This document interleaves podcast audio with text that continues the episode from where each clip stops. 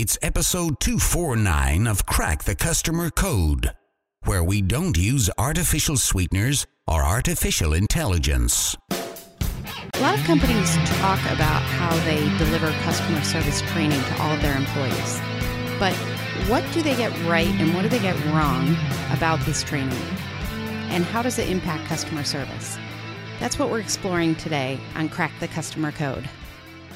Yes, we are exploring what is wrong with customer service training. And I can tell you right now that great intentions do not always lead to great results. What's that expression? The road to hell is paved with good intentions. Yes.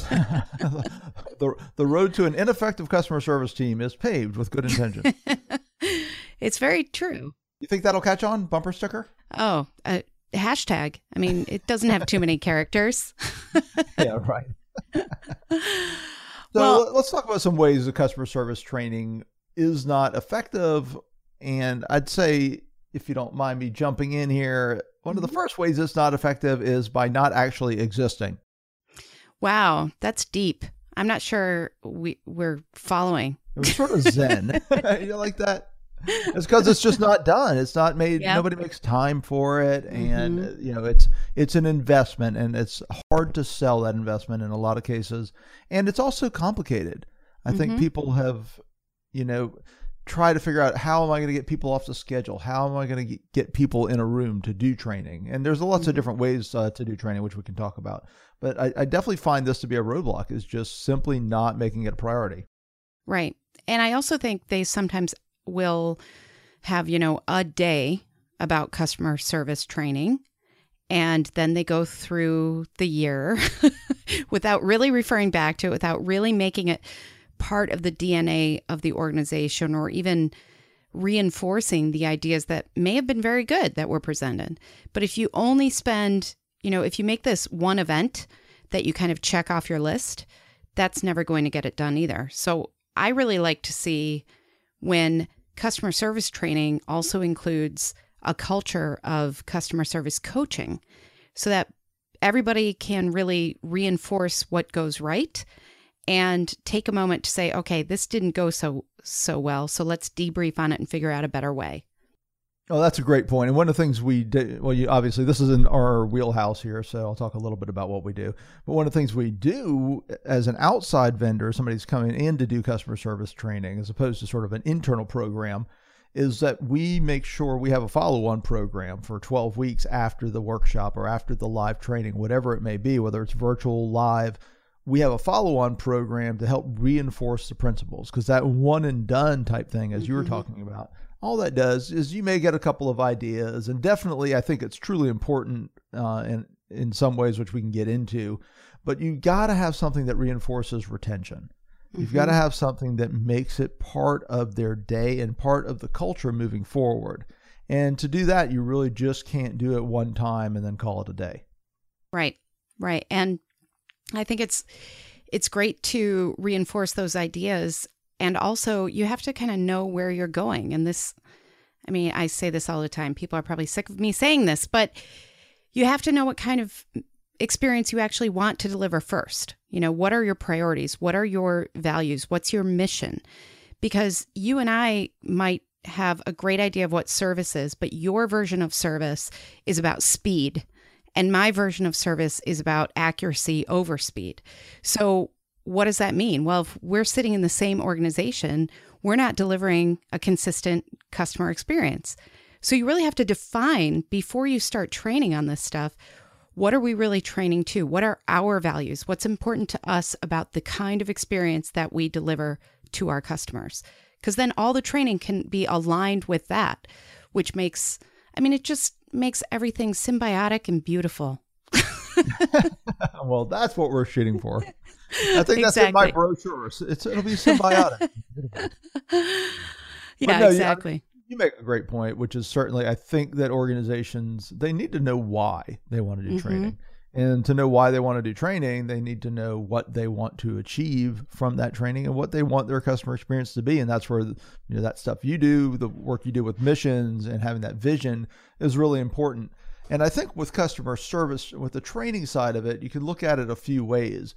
In on the one hand, you certainly, from a strategic standpoint, you want to make sure that it reinforces a core directive, right? A mission, mm-hmm. a vision, and that it fits the culture. On the other hand, I wouldn't necessarily on the other hand, I would say maybe in addition, the reality is anybody can be better working with people. Mm-hmm. No matter mm-hmm. what their vision is, no matter what their, uh, you know, I don't know, culture is, I guess would be the way to say it. Anybody can improve their people skills and their sort of core customer service training. But if you really want it to be super successful, if you really want to drive training for the long term, I think that's where you can tie it into the vision and the mission and make sure you really have a program that is not just you know a short term thing but is part of a cultural shift to being customer centric and to giving the team the resources they need to execute on that hmm yeah, I totally agree. And that's a great point because I think anybody who works in customer service has times when they feel like they're not delivering, like they're not happy with their performance. Others just don't know how. They don't know how to really shift to use those tools and tactics. And I think that's what's so powerful about like the training that you do is that it's really about looking at that big picture, but it's also about the daily stuff that they have to deal with which is which is reality we have to accept that too it's not it's not all butterflies and rainbows adam oh jeannie yeah, it's, I'm sort of crestfallen to hear that. I definitely live my life thinking it is, and you've sort of ruined that for me, and I'm right upset. I may cry. Uh, yeah, of course it's not. I mean, we're talking about customer service. We're talking about the real world, and you know, one of the things I do when I start talking to an organization about training is I ask, uh, I say, I'm going to ask you a very hard question. What's the culture like? Mm-hmm. And I ask about that, you know, all the dynamics around that. Basically, is it supportive? Is customer centricity throughout the leadership, or is are there parts of leadership that aren't bought into this idea? Because mm-hmm. sometimes mm-hmm. you'll get somebody at a lower level saying we need to fix our customer experience, and we need to train our people, and they go, well, we don't really have a lot of buy-in. Right.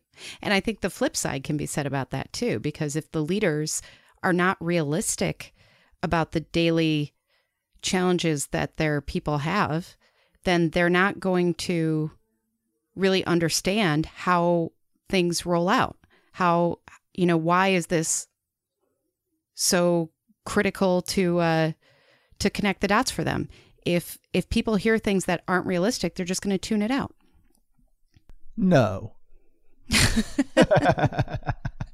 I mean, not that you ever do that. right. Exactly.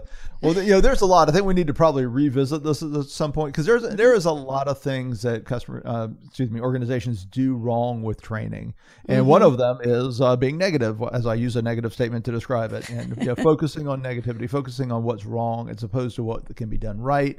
Right. Uh, focusing on the mechanics as opposed to the people and the emotion. Uh, there's so much to what we do with training, you know, with neuroscience and psychology, mm-hmm. and both from the standpoint of the customer and the standpoint of the rep who's delivering the service. Because if you mm-hmm. don't understand the mentality, then of, of both yourself and the customer you're you're working with, then it can be really difficult to truly create the great customer experiences. So I think we might need a part two to this one, but uh, we're going to keep this short. So Jeannie, take us away. well, I'm I'm positive that uh, that people are you know trying very hard to deliver customer experiences that matter. So keep at it. And thank you so much for listening to Crack the Customer Code, a proud member of the C Suite Radio family. If you like C Suite Radio, then check out C Suite TV and watch in depth interviews with business content for C Suite leaders and entrepreneurs. Get insider secrets by going to csuitetv.com.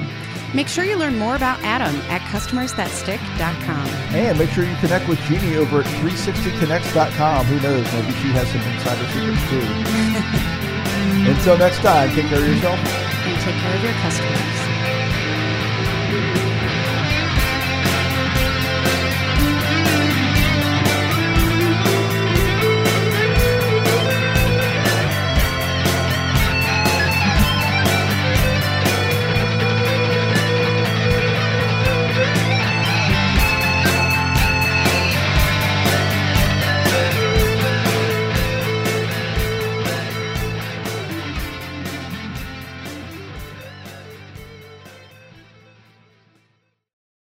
This podcast is a part of the C Suite Radio Network.